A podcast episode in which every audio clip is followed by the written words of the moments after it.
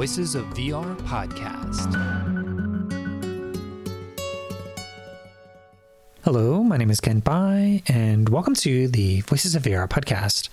So today's episode is with Roman Rappak, who is the lead singer of Miro Shot and also the CEO of co-founder of a platform called Wristband. So I got an email from Roman back on March 16th, 2016, where he was starting to talk about some of his visions about how to merge different aspects of virtual reality with what he was doing as a musician. And then six years later to the day, I ended up interviewing him at South by Southwest after I got to see some of the different things that he had been able to manifest since that original email that I got back six years ago. So the experience that I was able to see at South by Southwest with Roman was of his band Miro Shot performing one song, and he brought in around 50 or so people with 50 Gear VRs that were using the mixed reality pass through to be able to have a vision of what was happening with the band on the stage doing a live performance. They had a shader that was an edge detection shader, flipping back and forth into different virtual reality scenes. And so when you went into the virtual reality scene, you'd be able to see these icons of all the other people that were in that room. But in the context of this specific piece, there's this exploration of like how to blend together different aspects of the virtual reality technology within the context of a music performance. So we start to break that down, but also talk about these broader themes of the relationship between technology and music and how the music industry is not really working very well for a lot of the different musicians.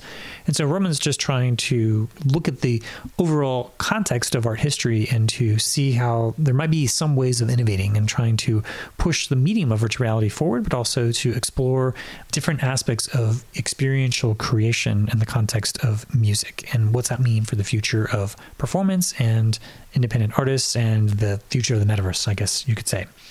So that's what we're coming on today's episode of the Voices of VR podcast. So this interview with Roman happened on Wednesday, March 16th, 2022 at South by Southwest in Austin, Texas. So with that, let's go ahead and dive right in. Hi, I'm Roman. I am the lead singer of a band called Miro Shot and also the CEO and co-founder of a platform called Wristband. So maybe you could give a bit more context as to your background and your journey into VR. So my, my journey into VR is actually completely based around listening to this podcast. And the first time I ever listened to this podcast, I was going, I don't want to make it too, but I don't know how personal we want to go, but I was going through a kind of the sort of thing that a lot of people in the music industry have gone through, which is wondering why the entire music industry system and structure just seems to n- not serve the thing that's supposed to be most important, which is looking after artists and nurturing people who want to make music and create. I'm going to say music experiences because it kind of leads into what happened next. But yeah, the short story is 2017, wondering why none of the things that we were doing in music, none of the album cycles, touring cycles made any sense, and thinking that there must be a new way of doing this. There must be a new way that we could evolve what the role of a musician is. And just at that point, two things happened. First thing was I met Ash Koosha, who's incredibly talented dude, who'd started doing concerts in the Wave, which was called the Wave VR, I think at the time. He's a musician who, I mean, everyone who's listening should follow him because whatever he ends up doing, it always ends up being one of the most interesting things you'll hear that week. And my mind was opened by the fact that he'd put together a small team, had built VR experiences, was playing concerts where he would be in VR. He'd built instruments. It was just like listening to that sounded like someone who'd just stepped in from like 2029 and was telling me about the world. And then I look back at what was happening in the music industry, and I look back at all my friends who are artists and musicians, and it just felt like we were living this same loop of what being in a band was in like the 60s. We're like reliving what our dads think of as music.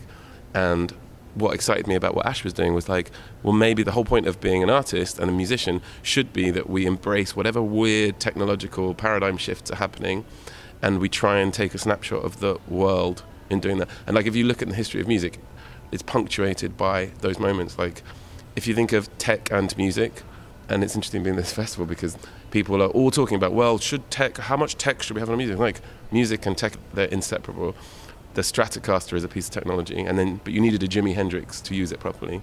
Even recording itself is a form of tech, and you wouldn't have a Kraftwerk without synths being invented. And so I think the history of music and music culture is always punctuated by these people who've embraced new technologies and they've done something that, first of all, upsets the old guard. You know, like all the traditional acoustic artists go, this is outrageous, why they're using electricity. Then you move forward and you have sampling that's, this is outrageous, you're just sampling someone else's track.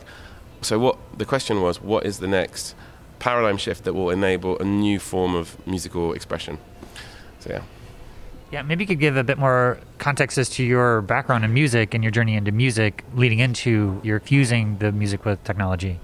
Yeah, so my journey into music is a sort of very unglamorous, clunky story of just playing in bands in tiny places in front of nearly no one with my friends. So, you know, I'd love to say, oh, well, we did two shows and then suddenly this, like, we, we didn't. We just played the sort of grind circuit. We toured internationally with my last band, Breton, and one of the things I took from that was the strange sort of magic that happens. That even if you just have some speakers aren't very good and people are excited because they've planned to come to this thing, you almost create an atmosphere where people are willing themselves to get lost in something. And I kind of go to a, another point, which is like the idea of immersive in music is like it's not something new. Like great art, by definition, is immersive. Like if you stand in front of a painting and you connect with it emotionally, your reality of being in front of a painting is fractured for a moment, right? Like if you look at a photo and it just moves you and you have no idea why, for a minute the room you're in falls away. For a minute you're having an emotional connection with a person you've never seen. You start to ask questions about what that photographer was, what their intention. Know, and I think that that's probably the thing that I try and keep hold of as much as possible is to think of the fact that creating immersive experiences sounds like a buzzwordy, especially where we're at South by wherever you look, there's a NFT this and there's AI that and whatever. But all an artist is is someone who creates a simulation, right? An experience that you can explore. A person with an acoustic guitar who sings you a love song is immersing you in a world where it makes me think about when I fell in love or the person I met. And I think that that's probably been the most useful thing that I've learned from this is that it hasn't been a descent into technology and this abstract, cold Black Mirror world. It's actually almost been like getting to the core of what I care about with music and what I think is magical about people arriving in a room and someone presenting an idea or an emotional context for a piece of music. Yeah, well, I started the Voices of VR podcast in May of 2014 and have been going to a lot of different events and talking to people over the last nearly eight years now. And I remember getting an email from you at some point, just kind of out of the blue, and telling me your story as a musician. But what was the point at which that either you heard about VR or heard about the podcast? You said that the podcast was a part of your own journey, but what was that moment where you're like, oh, well, maybe I should start to think about how to blend these two things together, view music and what was happening in VR? Yeah. Well, I almost don't want to understate how important the Voices of VR was in this project and in my life and this isn't like just me coming on being like great podcast Kent, big fan of the show. It's actually the approach that you took was to say, what is this space? Like, who's doing different things? And it would be me listening in and hearing, oh, an architect wants to use it like this, like a musician wants to use it like this. So my mum's an art historian, and I've got sisters, and they all are very like academic and very. They all. My dad's a coder, and they all went. Oh, the sister does did like a masters in linguistics. My younger sister's like contract lawyer who's like super talented academic people. And I was kind of like the runt of the litter that got sent to art school because it was like, well, at least your mum went to art school, and my mum's an art historian, so she has an encyclopedic knowledge of what the history of art, right? And that always the exciting points in the history of art, or for me at least, were the moments that art got redefined. There's tons of them, where like from Florence in the 16th century to like Impressionism to you know even photography like all of these things turned up and they were all again because of tech and they completely disrupted everything and i was always brought up on these ideas of these like important moments you know like andy warhol like surrealism breton dali whatever and i often thought like well where's our moment for that like wh- like is it almost like you know everything's been done and I think everything has been done with the existing mediums. So the gift of finding out that there's a new medium that's completely undefined, that is upsetting some people because they're like, this is claustrophobic, it's dystopian. Other people saying this is going to change the world.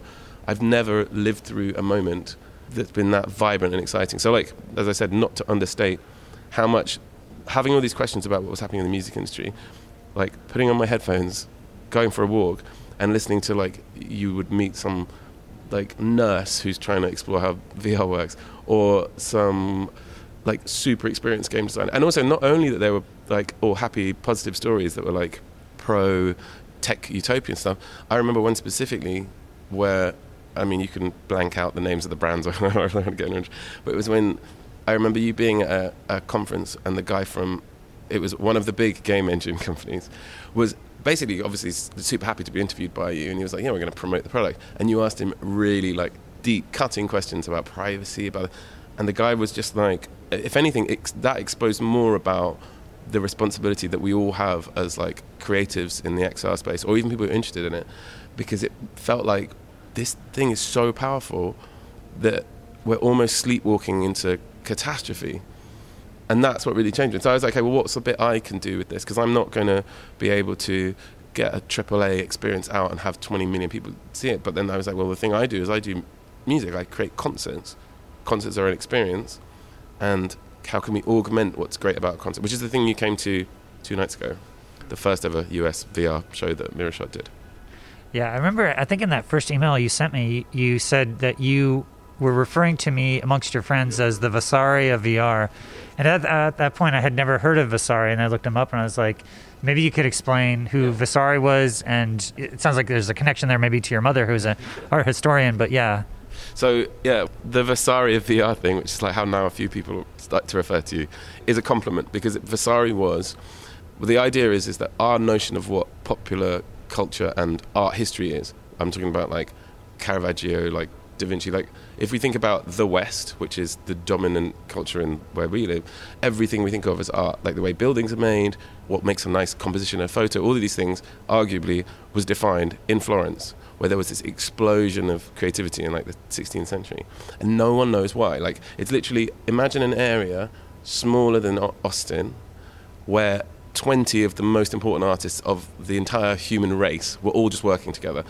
And it's kind of puzzled historians and it's puzzled everyone for centuries. Why was it that suddenly in human history there was this explosion of it? And actually, and probably more, this is, my mum could explain this a lot better, but like, it's because of certain factors. Number one, there was the patron system, which is that rather than an artist needing to sell individual tiny things, wealthy patron said, like the Medici family would say, tell you what, we'll just look after you, you just create your art, it's going to exist forever.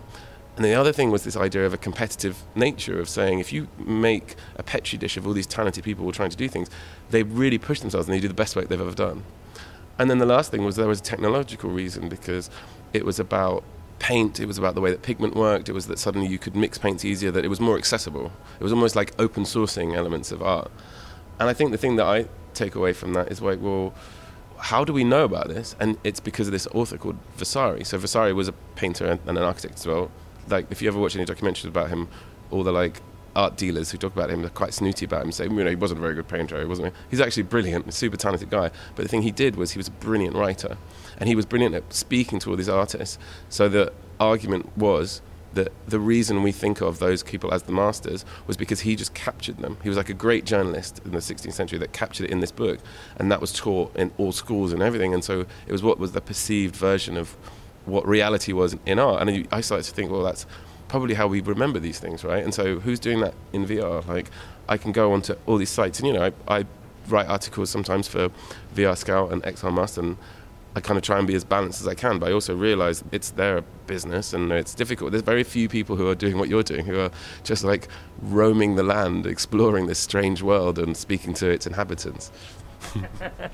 Yeah, well, I, I wanted to just thank you for uh, sending me that email and just appreciate you receiving the work that I've been doing. And for my own artistic impulse, like there is a historical moment that I just felt the need to be out there capturing. And also, I just have an insatiable curiosity, and I'm just really curious about how all these things are coming together. And VR is like the thing that allows me to explore all these other different disciplines and domains and see how they're all tying together. So, yeah, and just also to be, I guess, a, a witness to what's happening in the space and try to contextualize it with what is happening in other domains and how things are coming together and to try to come here to South by Southwest. And I was invited to be on the jury for the first time and a big festival like this to be able to see all the work and to be a part of the dialogue and to get into that criticism of like okay what's the quote unquote best experience in this little lot? So there's been a lot of me just trying to see not only the immersive experiences but also what's happening in mostly the non-gaming. I think there's a lot of people covering what's happening in gaming. That that seems to be pretty well covered. That, that I don't, for me personally, need to be covering that. Although I do think it's important, I'll probably start to pick that up more. But just really interested in what's happening in the wider industry, and I think music is something that's a theme that I'll probably end up doing a series on, just from what I've seen over the last couple of years of different interviews that I just haven't had a chance to publish yet. And I think what you're doing is something that I haven't seen very many people try to attempt, which is to take a band, like you're a musician, so you have a band, but also to try to integrate some of these immersive technologies in the context of a performance. And so maybe you could take me back to the seeds of that idea of what you were debuting on the US debut here at South by Southwest with the Miro Shot performance that we saw the other night. And yeah, where did that idea begin to take virtual reality headset and mixed reality context and do a live performance musically? Maybe for the listeners, it's probably helpful if I describe what it is, because it's one of the things I've realised is like we go, yeah, it's a VR show, it's this, and going into a place and there's a VR headset on a table and you try it is a VR experience. But what the concert that you went to and that you know, like, I mean, there's so many people to shout out that I'm just wondering if it's just going to be a list of names. But Blake Kammerdiener is another person who completely changed our lives by coming to London, meeting up with us, saying, you know, we didn't have a record out, we didn't have a record deal at that point. We didn't have anything, and he was like, "You guys have to do this at South by." Everyone in the music industry was saying like, "You're not going to play South by because you don't have a record out, and that's the way the music industry works." And we fi- like had this amazing supporter in Blake who just said, "No, I'm, I'm getting you here, and you're going to do it." Like you get to not live by the rules of the music industry for, for a little bit. But to describe what the show is, the audience come in, they're seated, and it's a cinema type experience, right? They're put into VR headsets. The VR headsets we kind of hacked them so that we can switch to a pass-through camera, which probably most of your listeners will know, but it means that you're seeing reality as if you're seeing the world through your own eyes.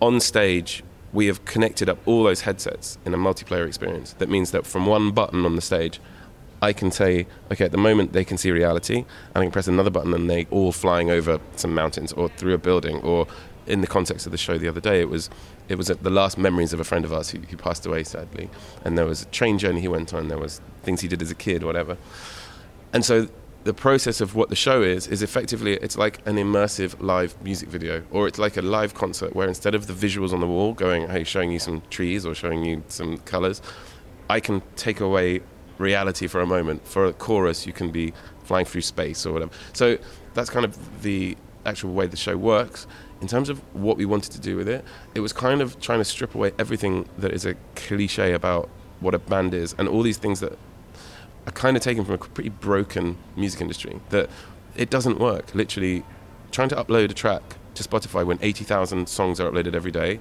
no one's going to care about your song. You want to try and play a live circuit, that's all collapsing. There aren't small venues that are doing it. If you're British, you want to try and tour with now with Brexit, it's a nightmare.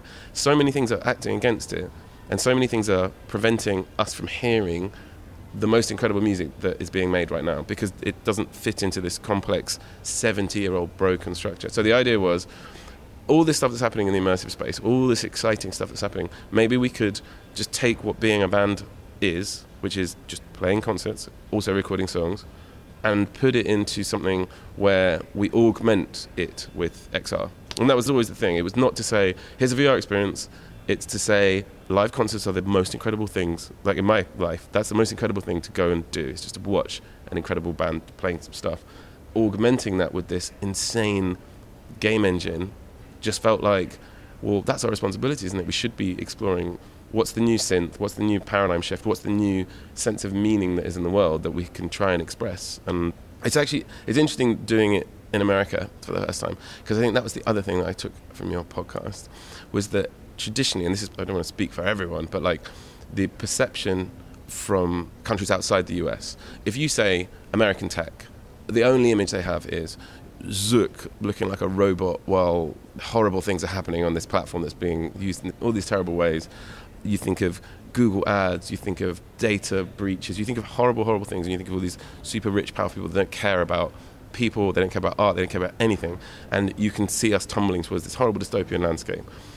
But what I think I learned from not only from your podcast, but from reading books and from watching things like Adam Curtis, All Watched Over by Machines of Loving Grace, and the Declaration of Independence in cyberspace and all these things, is that if you turn the clock back to certain points, like early 90s Silicon Valley, or even further, like Sword of Damocles, what you find is that the tech culture has this undertone, especially in, in America, of, for me, kind of my favorite part of American culture and my favorite aspect of American culture, which is this counterculture, kind of almost like a hippie, positive approach, which is almost completely lost in the noise of tech is bad, we're on our screens, Zuck and Musk are going to kill us, and all this kind of thing. That actually, that's what I encountered in those podcasts, and that's what I've met here. Is that the first tech company, the thing that started all of this off, in a way, you could argue, was Atari, right? It was Nolan Bushnell. It was sort of slacker hippie culture, people kind of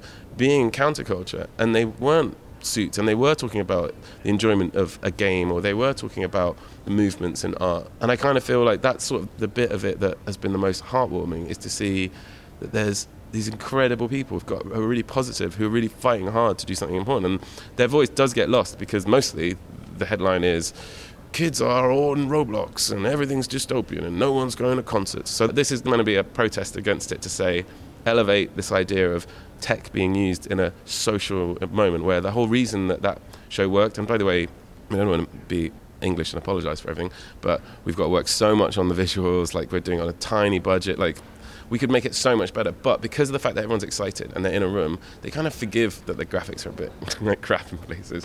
They kind of forgive the fact that you know we've got a team of three people running around back and forth with headsets, and it isn't the most professional, well executed operation. I'm sure Google could make a more well executed version of that, but I don't think it would mean as much.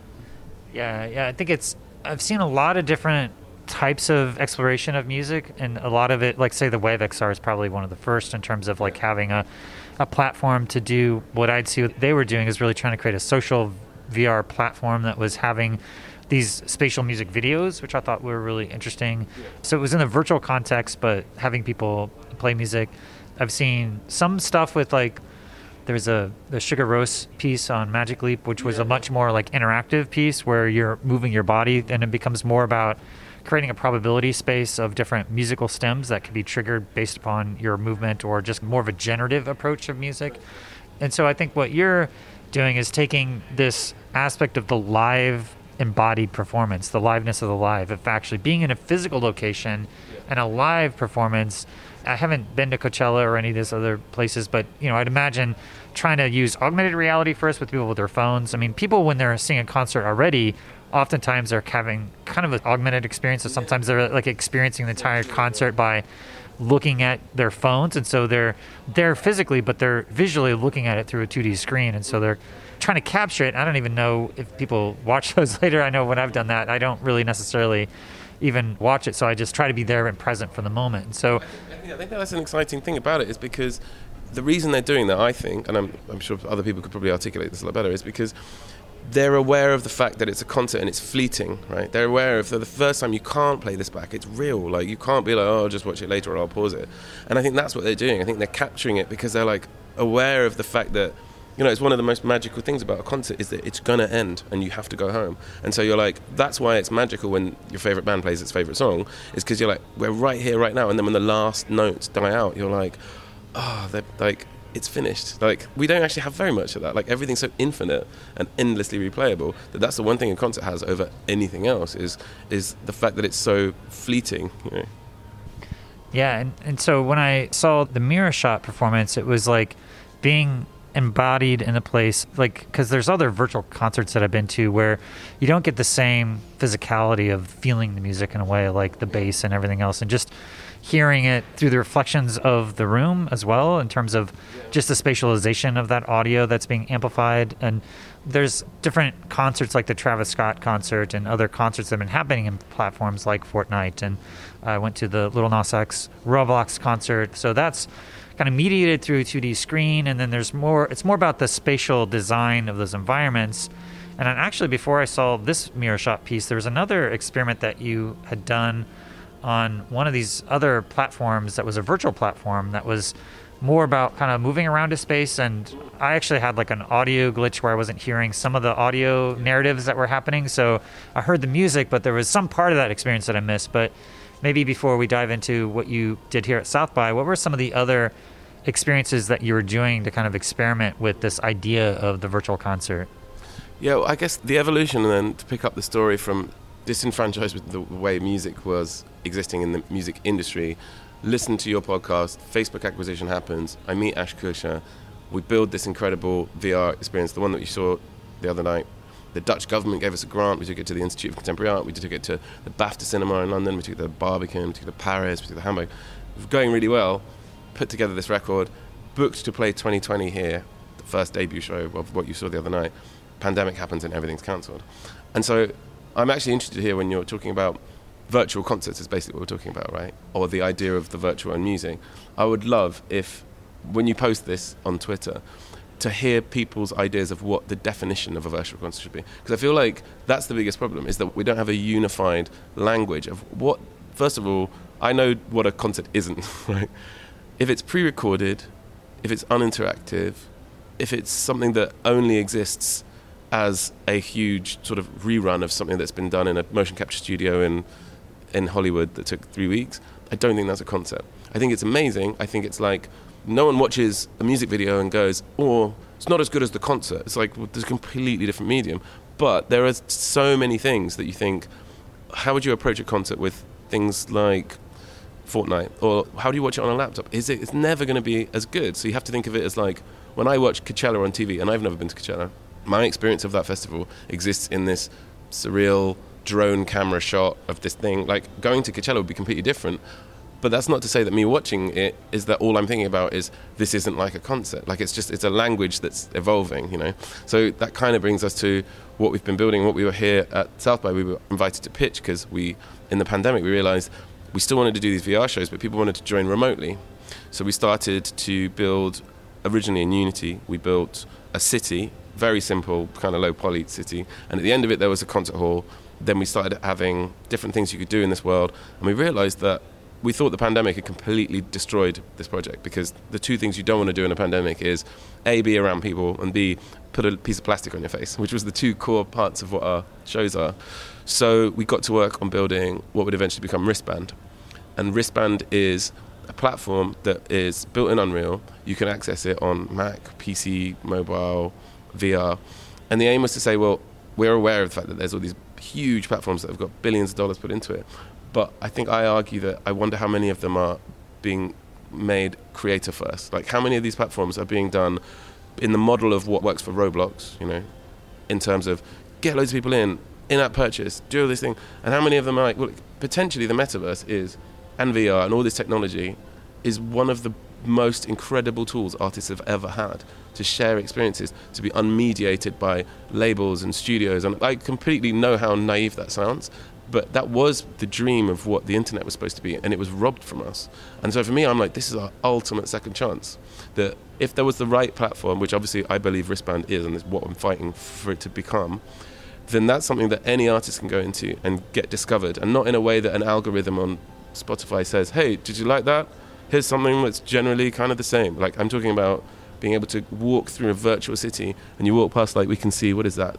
The front works barbecue place. And if i was to hear the greatest acoustic guitarist who's playing in his venue in japan i could go in there and i would have the exact feeling you have at south by when you go and you discover someone. No, it wasn't because an article told you. It wasn't because an influencer told you. You had this organic visceral reaction to hearing some music going into a space that someone has created an immersive experience with their music and the sense of ownership you feel over that discovery is so much more powerful than hey i've been listening to this new band because spotify robots told me. Yeah I, am really a, huge fan of this dialectical concept of history like hegel with his philosophy of history. We've been talking about the existing state of the music industry and how it's like really not serving the interest of artists and especially independent artists and that everything's into this hyper algorithmically driven world where things are being fed to us by artificial intelligence and it's a lot different than the kind of more embodied serendipitous collision of discovering something or being able to go to a place like South by Southwest where there's a bunch of concerts and bands and to actually physically go and see those experiences and to have a bunch of immersive experiences within the context of the physical reality.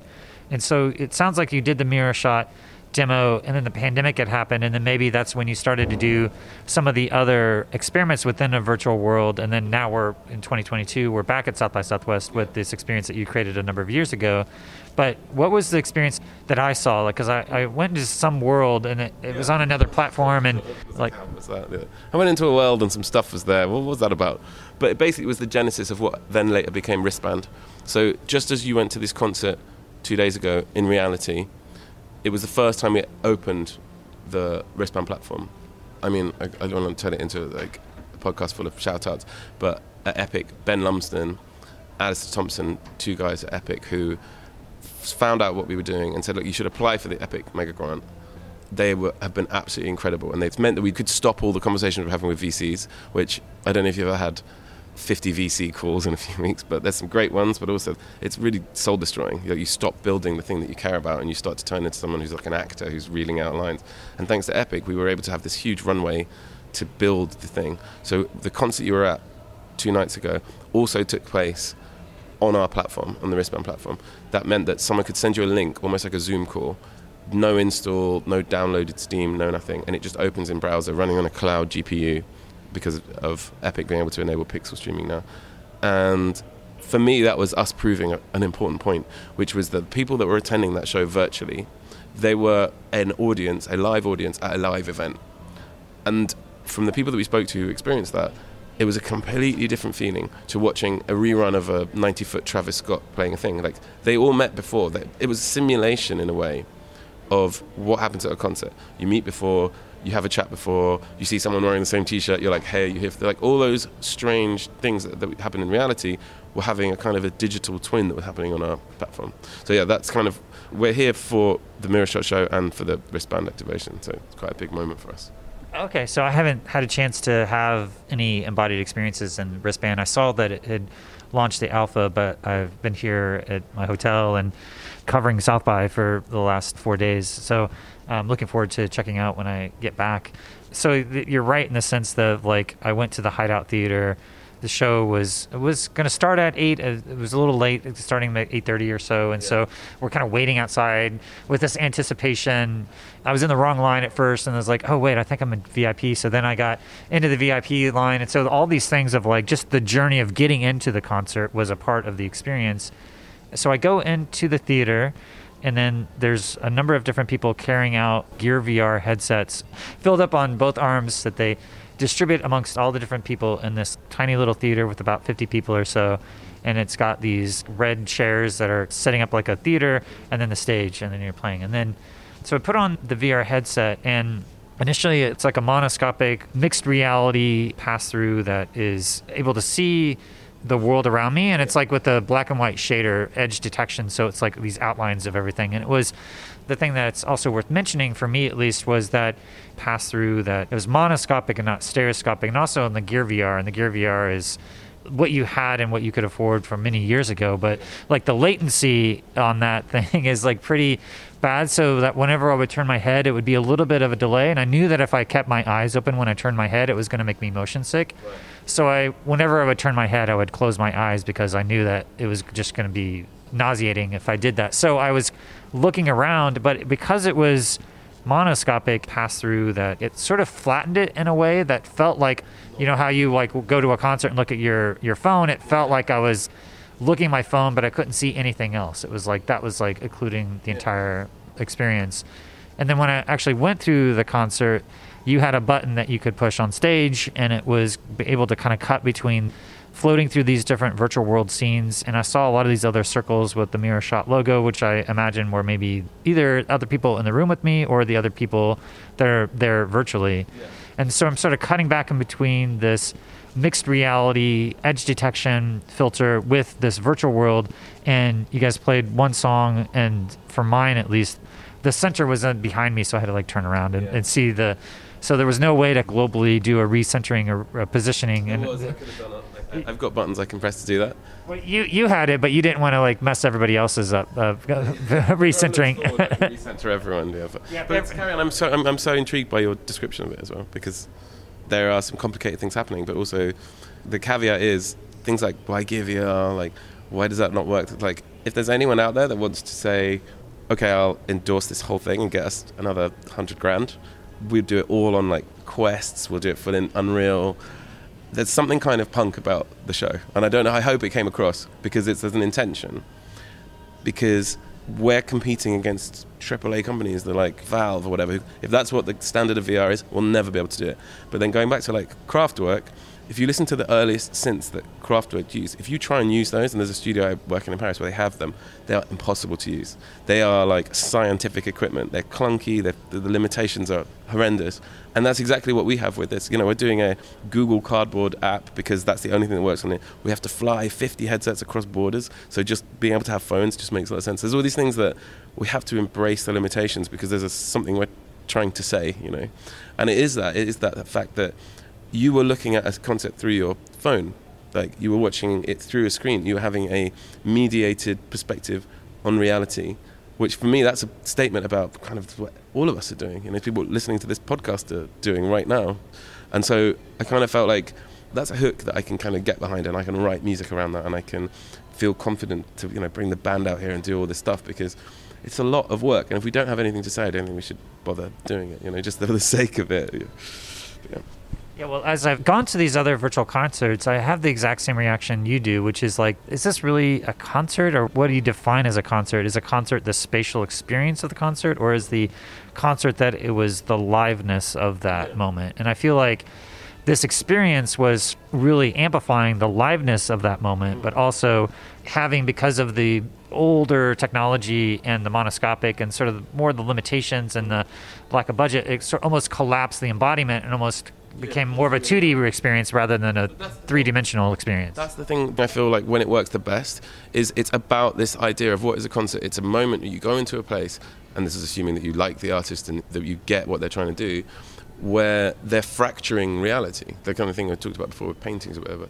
And in a way, that's kind of a metaphor for everything that's happening now. You know, we have this layer of when I got the Uber, I looked at a picture of a car and I watched it drive up, and I was like, that I mean that's a video game. But then the real car arrived. So technically, this is just a fake thing, and it's a fake map. And it's a, but in another way, in the realm of the Uber servers, I had an avatar of a car that drove to the avatar of me. I was existing in that realm for that, and I think the concert's in a fascinating moment to do that because when you really lose yourself in a piece of music, then reality has been pulled away.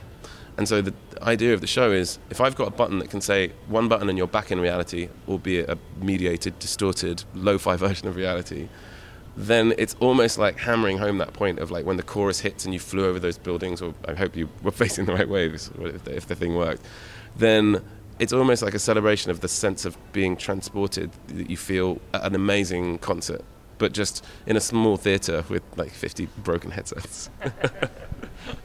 Yeah, well, well, the way that I start to break it down are these different qualities of presence, and I think it might be helpful to talk about this experience as to contrasted with some of these other online Fortnite type of concerts because there is a sense of embodied presence where my body is physically there, and just the whole journey to get there has this real physicality to that. But the virtual embodiment, I'd say, was there was no avatar representation of myself when I'm in these experiences. I'm a ghost and I'm floating around. But also because, like I was saying, the 2D nature of the single camera for the monoscopic pass through flattened my embodiment. So that in that sense, it felt like kind of a compressed embodiment. But it would go and flip into more of the virtual embodiment, which then was more spatialized, and so it regained that type of When spatialism. you're in the fake world, but in the real world, you're 2D. Right. Right. So it, because of the way the it was constructed, the pass through was 2D and the virtual world was 3D. So in terms of the embodied presence, there was kind of a, a juxtaposition there. In terms of the active presence and agency, there's nothing that I can do to actually impact the experience other than to just look around and decide where to look. Fly, basically. The only mechanic we put in for interaction is that when you look in a direction, you fly towards it. And the reason for that is number one, it's still supposed to be a concert, so I didn't want to give everyone controllers. I don't want necessarily everyone to be like having to jump or do some stuff, or whatever. The second thing is, and it's actually hearing your description makes me realize that sometimes we play and there are people like you who are, you know, you're one of the most informed people on earth about VR. In a way, the show isn't. It's not that it isn't aimed at you, but in a way, like the majority of people who come, they've almost never done VR before. So they're people who are just like, I have no idea what I'm doing, and they put on a VR headset, and their first experience of VR, rather than it being someone showing them a roller coaster at Christmas or whatever, is this like quite. I feel like there's quite a ritualistic approach to what we're trying to do with the shows, like VR and XR and whatever. I think it should be kind of elevated in the way that you do it to the same way that we treat theatre, in the same way we, you know what I mean? Like you get dressed up, you walk to a place, you sit in a thing, a bell goes that says, okay, it's starting. You sit down, the lights come down. You're already buying into it before even an actor has walked on stage or a, a model has walked down a catwalk or the trailers have started. And I feel like that was one of the things I realized when I first came to the US, and it's the first time I physically met you actually. I was like, I'm going to see the big VR scene, the American VR scene. And I got there and it was VR LA, which I don't think happens anymore, does it? And it was like a conference center. And I was like, this is the most magical, important art form that's ever been in humanity. And it's like I'm walking up to a table and someone's going, "Here, try this on." It's like you're climbing a mountain. I climb a mountain. I'm like, "All right, sweet." Like, I was like, "There's so much more reverence. I think that should be put to these people. Like people like Nonny La Pena and all these people who are doing incredible, meaningful stuff. And it shouldn't be on a trestle table in a place that had a furniture exhibition the week before. You know." Yeah, well, the exhibition aspect of VR, when we have the different festivals and stuff, there's a whole range of having installations and having the proper context. But you're right in the sense of the enter in this magic circle, and there's a ritual, like say when we go see a movie, that you go in and you you sit down, maybe get some popcorn, you see some trailers, the lights go down, and then you see the opening credit sequence, and then eventually by the time the movie starts, you're you've really suspended your disbelief and you're really immersed into the experience. And I, I think of that as the sort of possibility illusion within VR, but also this idea of the mental presence that you really are surrendering and believing what's happening is real. And along with the mental presence is the social presence. And so I'm there socially with other people and I see some sort of virtual representation of this other people, maybe uh, other icons. I couldn't quite make out who they were. Do them. go, go, go. And so the mental and social presence, I feel that there's people around me because of me walking in, but actually once I'm in the immersive experience, I have very little way of actually seeing the people around me at that moment. And so um, the social experience of that is actually cut off to the point where I actually, at that moment, feel like I'm alone in the world because I can't see anybody else or see their presence other than these iconic representations within the virtual world. But going back to the active presence, another part of this kind of fire element of agency and activity is the liveness, that the liveness of the live, which I think is distinctly different than, say, the virtual concert that is all pre recorded and there's no opportunities to make mistakes because it's all been recorded and that's produced in a certain way that has a lot of the messiness erased. And then I guess the final element is this emotional presence, you know, really being immersed in the experience. And I think in that respect, it was like one song and over. In that sense, usually when you go to a concert, you have an expectation that you're going to go on this whole arc and the journey. And then like having just one song. I didn't know it was going to be just one song, and so then it was like, oh, that's it, that's over, and it was just sort of like this. wasn't it? Yeah. Yeah. I mean, there's two reasons for that. Number one is, well, three probably. Number one is Blake said, look, you were going to play this concert thing. Why don't you just take the theatre for the whole day? And we were just overwhelmed by the opportunity to be able to do it. But then, and it holds 99 people, that theatre and we had 2,000 people apply for places. So I was thinking, as well as it being amazing and flattering, I was like, this is going to be a nightmare of people not getting in, of everyone getting annoyed at us that we didn't get in, etc. So the decision was to make the shows shorter. The other thing is, you have your VR legs, right? You understand the difference between a stereoscopic and whatever, like plastic. Like people who haven't done VR before, if you put them in VR for like 10 minutes, it's nauseating. Like they can't do it. And I think that kind of goes to well, I think there's there's a part of VR that is performing well, but because I think of the pass through has low latency, oh, it is your specific experience can be nauseating. I wouldn't say all experiences generally are always nauseating because you can design good VR, but because of the low latency of the pass through, it is motion sickness inducing. Yeah. I'll rephrase it. So, if you have lots of money and you have talented people. VR is wonderful for 10 minutes. In our experience, we've got wonderful people, we haven't got loads of money.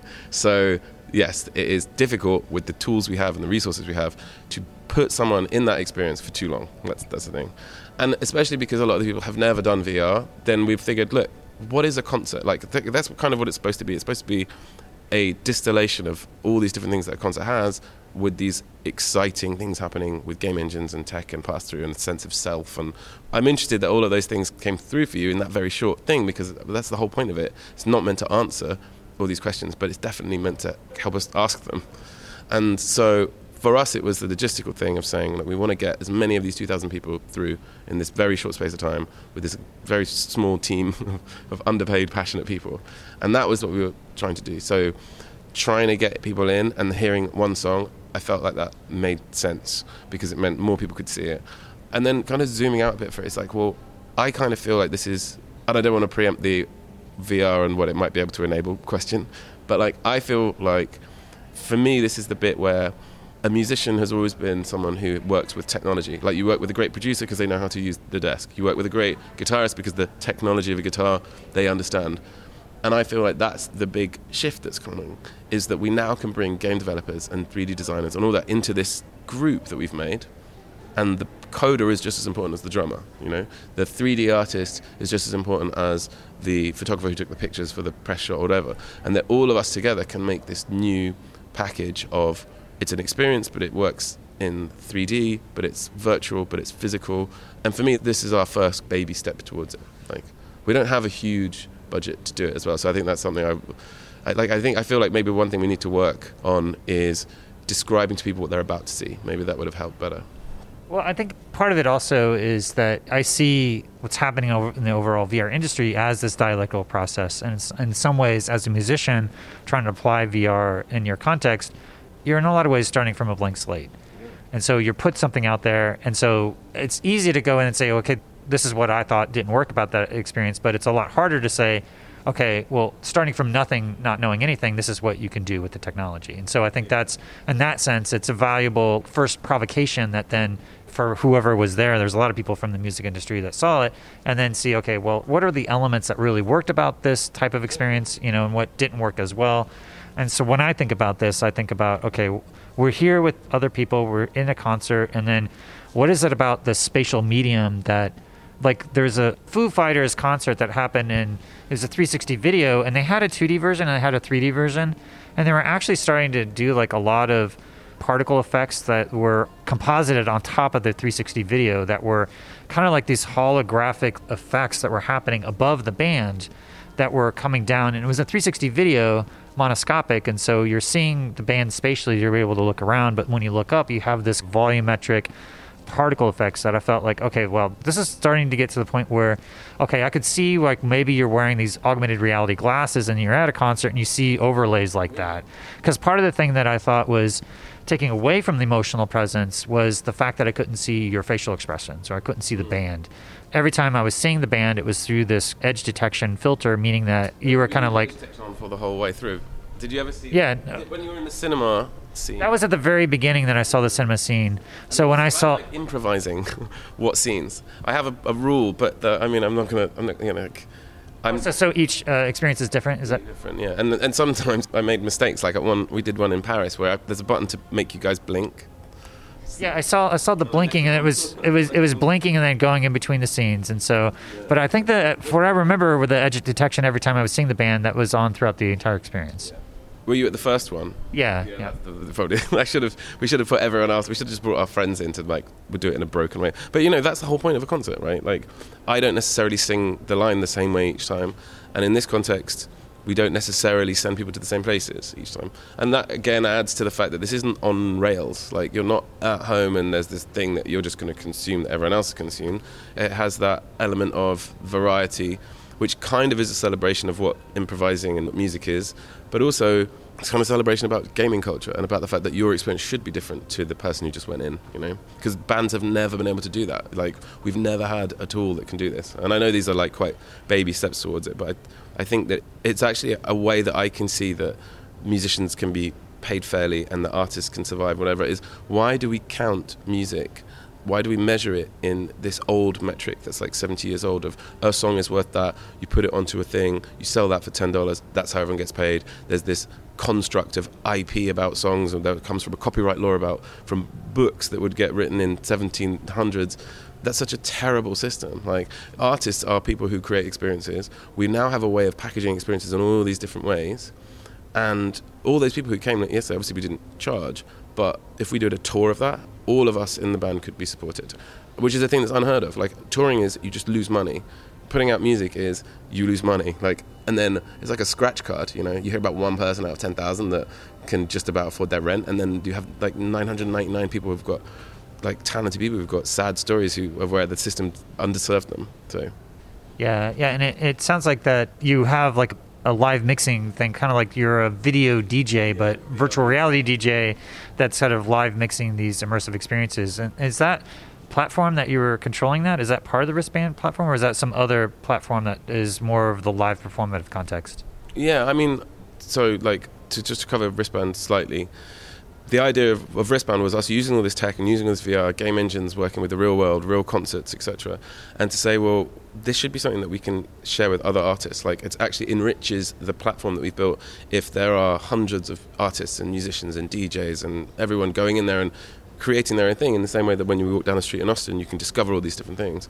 And for that to happen, we need to not take the approach that the Wave or Roblox or whatever has, which is we've raised all this money. We need to get this many people in. We'll do the weekend. We'll do one event. Or we'll do Ariana Grande.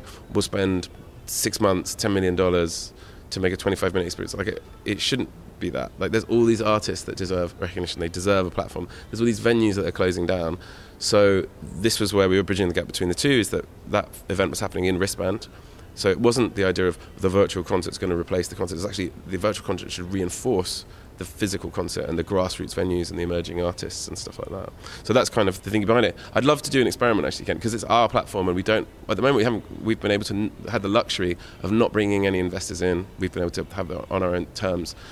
And we were talking to the community yesterday because we made it live, and people at first were just like, hey, I'm trying to get in. I'm trying to thinking we were like Valve or a big company. And I just literally wrote back to them. I was like, look, we're doing this all ourselves. We would love your help. And as soon as I said that, they totally got it. So I'd love to do an experiment, which is when maybe perhaps when you post this article, we'll make the servers live and just see how many people go and see if we can crash the server. we'll have a Voices of VR special. Great. So what's next for you? You you had a, a whole concert demo. Lots of people from the industry saw it. You have this launching of the new alpha version of the wristband, and so where do you go from here in terms of like what's next? What's next is we're kind of doing what we were about to do before the pandemic struck, which is we were booked to play the Cannes Film Festival. We were booked to do a US tour. We do, and you know the pandemic reset a lot of things, and as you know full well, kind of shifted digital habits, and we found that people understand what we're doing a lot better now. Weirdly, it's less of a strange art project where a band does some stuff, and it's more about well, potentially this is how the music industry is going to evolve. You know, like the music industry is so excited by the fact that traditionally. Like 2.8 billion gamers always represented people moving away from buying records, people who weren't going to concerts. And so the idea that that enormous demographic, which is twice the size, it's the size of the film industry and the music industry combined, that they're no longer the like older brother who gets everything. That that demographic is starting to go to film festivals in a game engine or go to concerts is huge. But then where is the path to do that in an ethical way? So for us, the VR show that you saw, we've been booked to play it in four or five countries, mostly in Europe, and we're going to tour that. So bringing VR and game engines to groups of people, like you saw the other day, making sure that as many people can see it as possible, rather than it being a queue in a convention center to try things, like making it as exciting as possible and as accessible as possible. And then at the same time, the wristband platform, which we've been building, we're hosting events and we're literally just exploring how human beings react with it. There's no agenda of we're going to do this activation and this. Like every time we make the servers live, we find fascinating user behavior that we never predicted. And there's a really amazing GDC talk which talks about let the game teach you what it wants to be. And I think that's what we're doing. We're just learning from it. Yeah, and you really are on the bleeding edge of a lot of this technology and trying to fuse these things. And so one of my impressions and takeaways from from watching it was just the amount of logistics to pull something like this off is no small feat. And so just to be able to actually do it and all the lessons learned is certainly, for me at least, I was just really in awe of all of what has to go on behind the scenes to be able to actually like make this happen. Thank you. That, yeah, that really means a lot because it is, it is really complicated and it isn't seamless at the moment. But if there's anyone out there who would like to experience live music, like VR, where in a concert setting you're transported through different worlds, then definitely reach out to us because we'd love to take it around the country and take it around America. And I think it's a very difficult thing to describe, but once you've seen it, it makes sense in a way. Right. And uh, and finally, what do you think the ultimate potential of virtual reality and the future of music might be, and what it might be able to enable? Whenever I hear people answer this question, I always think that it's such a huge question, a deliberately huge question, that it almost feels like you don't know where to start with it with an answer. But I kind of feel like zooming out from it, from all of this, is that this is the big opportunity to right a lot of the wrongs about the way that art works and the way that music is listened to and the way that a structure that is underserving almost everybody. If you look statistically speaking, most people's experience of releasing music or trying to do it is a crushing experience of not being able to play the game properly or whatever. And I think that this represents the biggest disruption we've ever seen in it. And I'm not saying the music industry is bad or whatever. I'm saying that that is a system that was invented to move lumps of vinyl around a country and boxes and copyright. And, you know, it's a system that had, that was the only thing that we had then. And it served us well in some senses. But now it's broken and now we've got this new opportunity and those, those things are converging at the same time. So I'd encourage anyone, if you're making music or if you're exploring these things, to think about how all of these things are converging. And if you're someone who's a Unity developer or Unreal developer, team up with a friend of yours who's a musician and explore what that can be. And if you're a musician, find some talented coders because they are defining this era. Is there anything else that's left unsaid that you'd like to say to the broader immersive community? I just want to, yeah, I want to thank you for this podcast because it genuinely changed my life. But I also want to shout out a few people who've kind of been with us from when we were this scrappy band playing in a weird squad in London. That one of the, the, most beautiful things about the VR community is that if this was the gaming community, there would be like you're never going to speak to you know the head of Valve, head of Rockstar, you're never going to speak to Houser Brothers. You're, it's an old boy mafia. Whereas in the VR community, we've been lucky enough to work with people like Mike Salmon, Amy LaMeyer, like all these people who are super high up in the industry and really you'd think, oh, well, they're, not going to care about small projects. They're not going to care about the ethical side of things.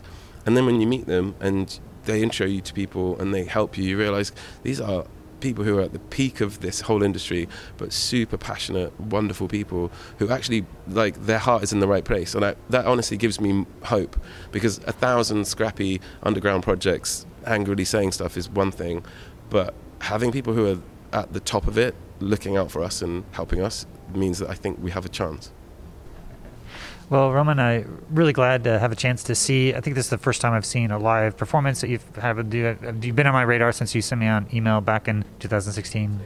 But yeah, thanks again for sitting down, and it feels like a conversation long overdue. And I'm glad that I had a chance to have the experience and then hear your thoughts because I think what you're talking about in terms of this broader discussion around the role of art and technology in these moments of these paradigm shifts and change. I mean, that's certainly a, a big part of my own journey of recognizing that and trying to capture what I see and share it out. And yeah, and just to see what you're at the very early phases and who knows where it's going to go. But I'm, I'm very curious to see where this goes in the future because I think your heart's in the right place and it's just getting the right resources and technicality and everything and to, to actually execute it and make it happen. So really excited to see where this goes and how this is going to continue to shape and evolve culture. Yeah. Well, we can maybe meet up in the wristband platform with some of the Voices of VR listeners when you drop the episode, and then we can talk to them, find out where it's going. All right, that sounds great. Thanks, man. So that was Roman Rappak. He is the lead singer of the Miro Shot band, as well as the CEO of co-founder of a platform called Wristband. So I have a number of takeaways about this interview. Is that first of all, well, I had a chance to meet Roman back in 2018, and we had started emailing back in 2016.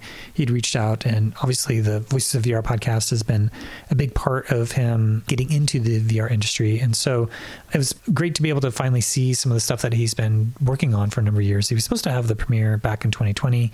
That didn't work out because of the pandemic. So just a two year delay. But in the meantime, he also started to work with Ian McKinnon to create this whole platform called Wristband, which I'll have a separate interview with Ian to be able to dive into a little bit more details. And hopefully, I'll actually have a bit more opportunity to dive in and check it out a little bit more before I air that podcast because it just launched at South by Southwest. So it's yeah, brand new and the pixel streaming looks really great within it. Really impressed with how high fidelity of an experience it is.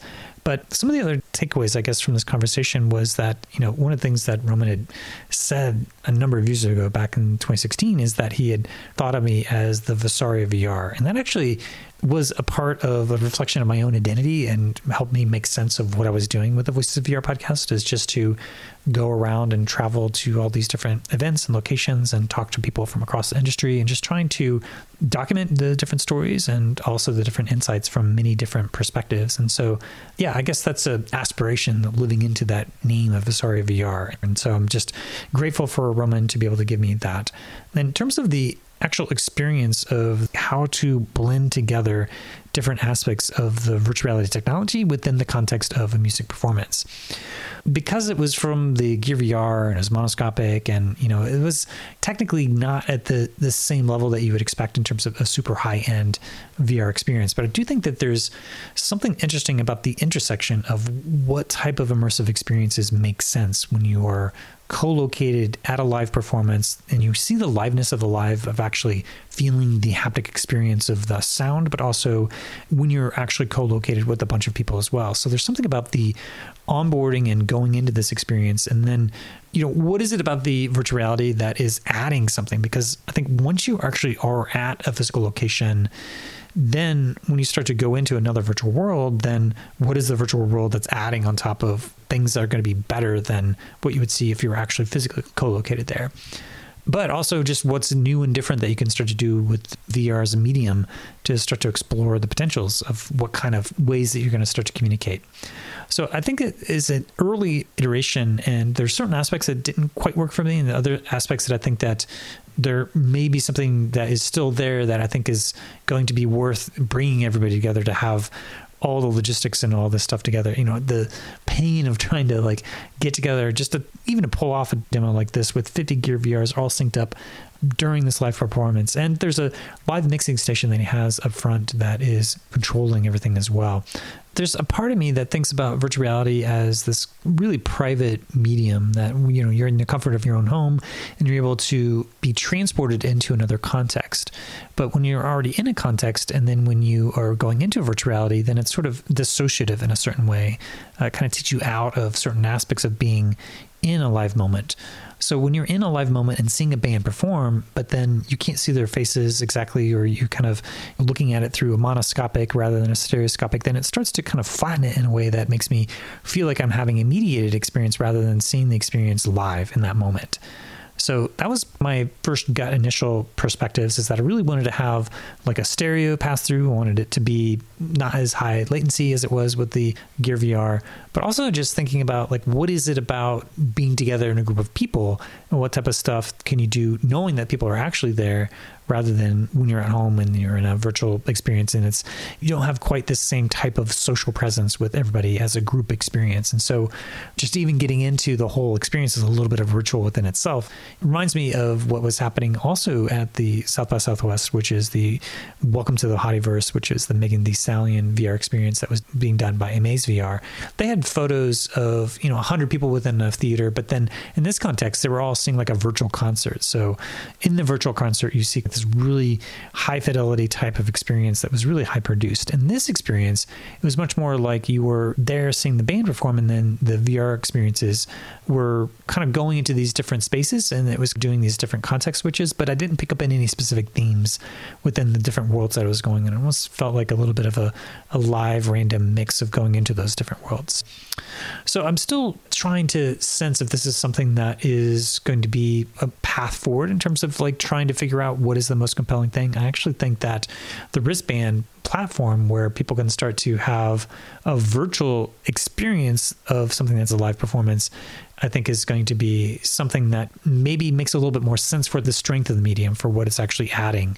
You know, just because of the logistics and everything, you know, how much can you actually scale up having that many different VR headsets within a live performance? So I think there's actually probably a lot of work that needs to be done in terms of the different types of music visualization and other pushing forward with music video to really understand what is it about being co-located in a space and then going off into a virtual space to really give it a little bit more coherence or maybe an experience that is really transported of really kind of blending all these things in a new way that I haven't seen before. So I guess the cohesion of that is something that I'm still not quite settled upon. But what I do see is that this is really ambitious and, you know, maybe leading to some of these other things within the wristband platform that is going to be informing them as they move forward.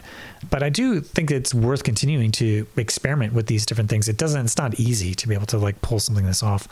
But I think you know having either resources or artists to kind of bring up the both the fidelity of the experiences, but also the cohesion for how to do a, a really truly mixed reality type of experiences that is going to start to play with being co-located and physical there at the same time versus what you're experiencing within the virtual world space that's kind of being blended together there as well.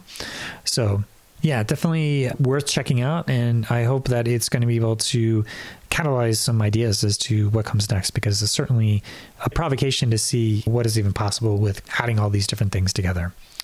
So that's all I have for today. And I just wanted to thank you for listening to the Voices of VR podcast. And if you enjoy the podcast, then please do spread the word, tell your friends, and consider becoming a member of the Patreon. This is a listener supported podcast, and I do rely upon donations from people like yourself in order to continue bringing this coverage.